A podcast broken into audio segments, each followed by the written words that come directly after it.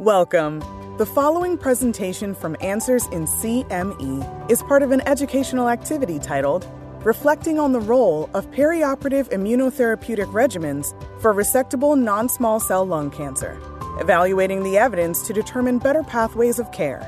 To access the full program and supporting materials, please visit the activity URL in the episode description.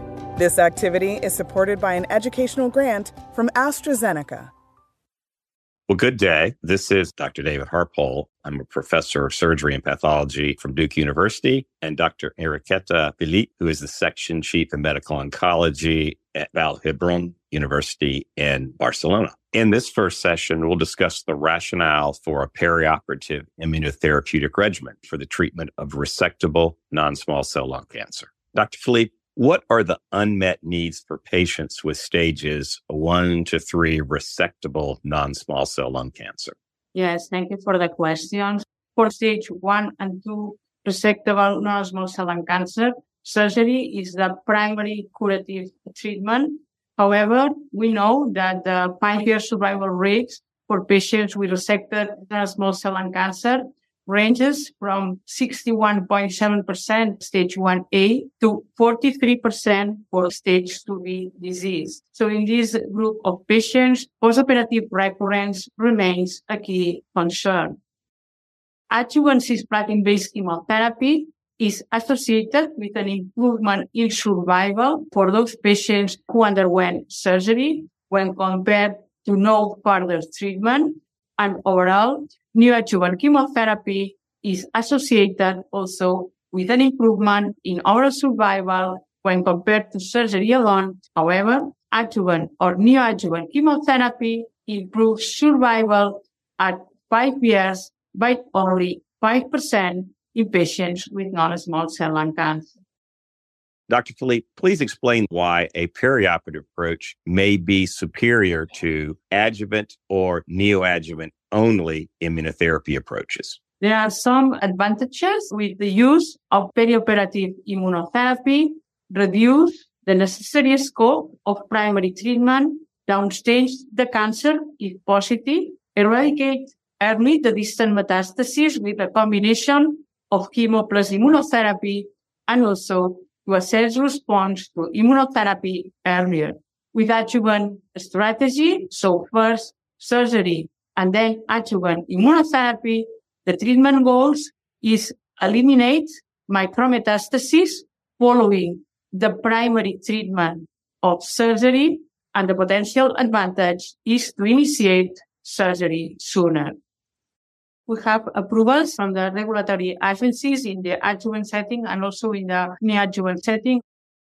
Dr. Felip, if you could review some of the trials of emerging perioperative immunotherapy regimens. Yes, the Aegean trial is comparing preoperative chemotherapy plus durvalumab followed by surgery and then adjuvant durvalumab versus preoperative chemo by surgery. The Keynote 671 trial is comparing preoperative chemotherapy plus pembrolizumab by surgery, and then adjuvant pembrolizumab versus preoperative chemotherapy by surgery. And IMpower 030 is comparing preoperative chemotherapy plus atezolizumab by surgery and adjuvant atezolizumab versus preoperative chemotherapy by surgery. In the next session, Dr. Felip and I will review the clinical implications of pathologic complete response rates for perioperative approaches that include neoadjuvant chemoimmunotherapy followed by adjuvant monoimmunotherapy after surgery. In this second session, Dr. Harpole and I review the clinical implications of pathologic complete response rates for a perioperative approach that includes neoadjuvant chemoimmunotherapy followed by adjuvant monoimmunotherapy after surgery. So, Dr. Harpole, could you please describe the Aegean study design as well as the pathological complete response rates from this trial?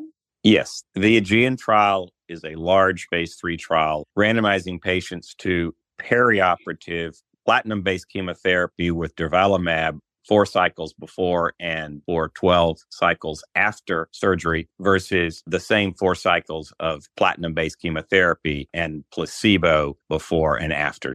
The pathologic complete response rate was 17% in the DERVA arm and 4.3% in the chemotherapy only arm.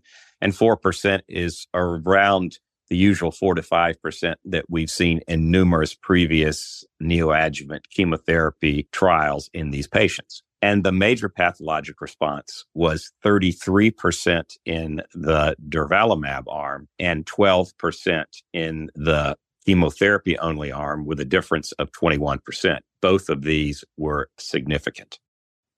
Thank you. And Dr. Harpole, could you please comment on the potential differences in the design of the Keynote 671 study and also the percentage of pathological complete responses in, in that trial? So the Keynote 671 was a similar patient population in patients who were randomized to a perioperative approach of pembrolizumab with chemotherapy before and adjuvantly after surgery. In Keynote 671, the patients were given two choices of chemotherapy cisplatin plus gemcitabine for those with squamous. And for the non squamous patients, it was cisplatin and pemetrexed. So there was no carboplatin option for those patients, which was allowed in Aegean and is the basis of the platform for many patients treated in neoadjuvant chemotherapy. A second difference was that the keynote did allow ALK and EGFR patients from the path CR rates, they were very similar to those seen in Aegean, numerically almost identical. Dr. Felip, could you describe Nadim 2 study design as well as the pathologic complete response rates for the Nadim trial? The Nadim 2 trial is a randomized phase 2 trial including a patient with a stage 3A and 3B disease. ALK patients were excluded and patients were randomized to, to one to the experimental arm, three cycles of preoperative carboplatin paclitaxel nivolumab followed by surgery, and adjuvant nivolumab for six months, or the control arm that was three cycles of preoperative carboplatin paclitaxel followed by surgery. Again, the percentage of pathological complete responses were higher in the preoperative chemo plus nivo arm, 36.8% versus 6.9% of pathological complete responses in the chemotherapy alone arm, and also major pathological responses were seen in 52.6% of the patients in the prior chemo plus nivo arm, comparing to 13.8% of the patients in the preoperative chemotherapy alone arm. So in the next session, Dr. Harpole and I will review the impact of perioperative immunotherapeutic approach on event-free survival and progression-free survival rates in patients with resectable non-small cell lung cancer. In this third session, Dr. Harpole and I will review the impact of perioperative immunotherapeutic approach on event-free survival and progression-free survival rates in patients with resectable non-small cell lung cancer. Dr. Harpole, could you please describe the event-free survival rates from the Aegean trial? Yes, we used event-free survival, which is a more stringent endpoint that includes all outcomes. And at the first planned analysis at 30% of the events, it was highly significant such that the event free survival median was not reached in the treatment arm with durvalumab and was 26 months in the chemotherapy only arm. And that translated to a 11% difference in 24 month and a 9% difference in 12 month event free survivals with a p value of 0.0039. And Dr. Harpole, what are the event-free survival rates from the Keynote 671 trial? The Keynote 671 trial had a similar rate of the event-free survival with a median not reached in the pembrolizumab arm and it was a median of 17 months in the placebo arm, with again a difference of 13% at 12 months and 22% at 24 months. The keynote data are somewhat more mature with a median follow up interval of 24 months versus 11.7 months in Aegean. Dr. Felip, could you describe the secondary endpoint of progression free survival results from the Nadim trial?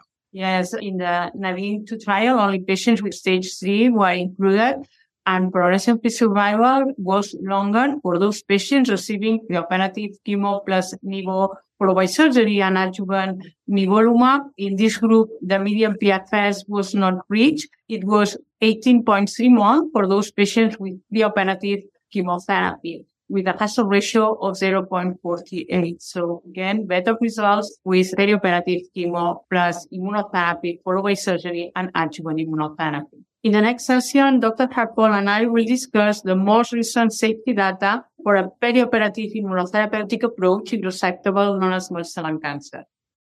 In this first session, Dr. Harpole and I will provide a clinical interpretation of the most recent safety data for a perioperative immunotherapeutic approach in resectable non-small cell lung cancer and offer multidisciplinary strategies for adverse event management. And Dr. Harpole, what are the adverse events in the Aegean study? Well, the AE rates were almost identical between the chemo plus durvalumab arm compared to the chemotherapy only arm, with grade three or four events at 42 and 43% respectively. For the immunologic potential events, they were slightly higher. If you took any grade, it was 23 versus 10%. But for grade three and four, they were frankly rare in the durvalumab arm. And Dr. Harpole, what are the most relevant toxicities described in the Keynote 671 study? Any differences with Aegean? The treatment arms were similar with the pembrolizumab arm having slightly higher total grade three to five events at 45% versus 38% and slightly higher grade three to five immunomediated AEs at six versus 1.5%. But again, a pretty good safety signal for using perioperative pembrolizumab with chemotherapy. Dr. Felip, can you give us an overview of the safety data from the Nadim 2 trial? Yes, so uh, thank you. In the preoperative chemo plus nivolumab and adjuvant nivolumab, also very good toxicity profile. The most important toxicities included fatigue, alopecia, and arthralgia, but in the majority of cases, grade one or two. Dr. Felip, if you could comment on the management of the adverse events that could be immunologically related when one is given a perioperative approach for the treatment of lung cancer. For correct management of immuno-related toxicities, I would like to highlight the relevance of educating patients and family respectively about the risk of pneumonitis, diarrhea, and other immune related side effects. I'll add to that. We have also felt the multidisciplinary approach is important. And this includes endocrinologists and pulmonologists and sometimes dermatologists and people to be involved with the program because we see some complications which frankly we don't often see with a standard chemotherapy and chemoradiotherapy platform. So in the next session, uh, Dr. Harpole and I will discuss how clinical data supporting the efficacy and safety of perioperative immunotherapeutic approaches may affect the management of appropriate patients with resectable non-small cell lung cancer, as well as which patients may be appropriate for this approach. In this session, Dr. Harpole and I will focus on the management of resectable non-small cell lung cancer. So, Dr. Harpole, could you please introduce the patient case? Yes. So this is a 71 year old former smoker who was in otherwise good shape that was found to have an abnormal chest x ray. The PET CT and CT scans demonstrates a large right upper lobe mass, which was highly PET positive. Mediastinal nodes were negative. However, a hilar node was also positive on PET.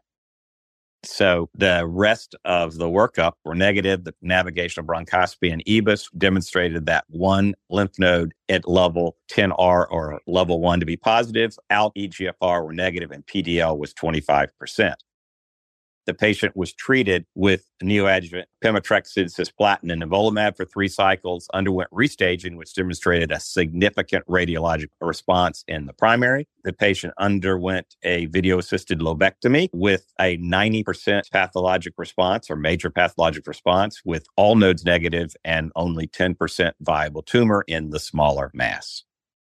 From a surgical standpoint, anyone that one was considering a resection would be a candidate for a perioperative immunochemotherapy regimen. Both EGFR and ALK status need to be known ahead of time. And I would not recommend a perioperative immunochemotherapy approach in those that are positive. Both Aegean and the keynote trial had a positive result for all status of PDL, but it is helpful in selecting appropriate therapies. Yes, I fully agree in this new era of immunotherapy plus chemotherapy, it's important the role of the thoracic tumors committee to discuss all patients all together in order to define the treatment. But yes, for stage one, surgery upfront could be a good option and to decide adjuvant strategy based on the pathological reports. And for stage two and three, the potential contribution of perioperative immunotherapy should be discussed.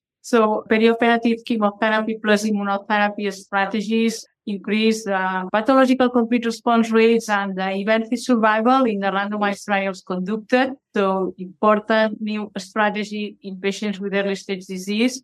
Yes, I couldn't agree more. I want to thank Dr. Felip and the audience for listening to these new data, which are going to have a major impact in our care of lung cancer patients. Thank you for listening. Thank you for listening. Please visit the activity URL in the episode description to view all program materials, complete the post test, and get a certificate.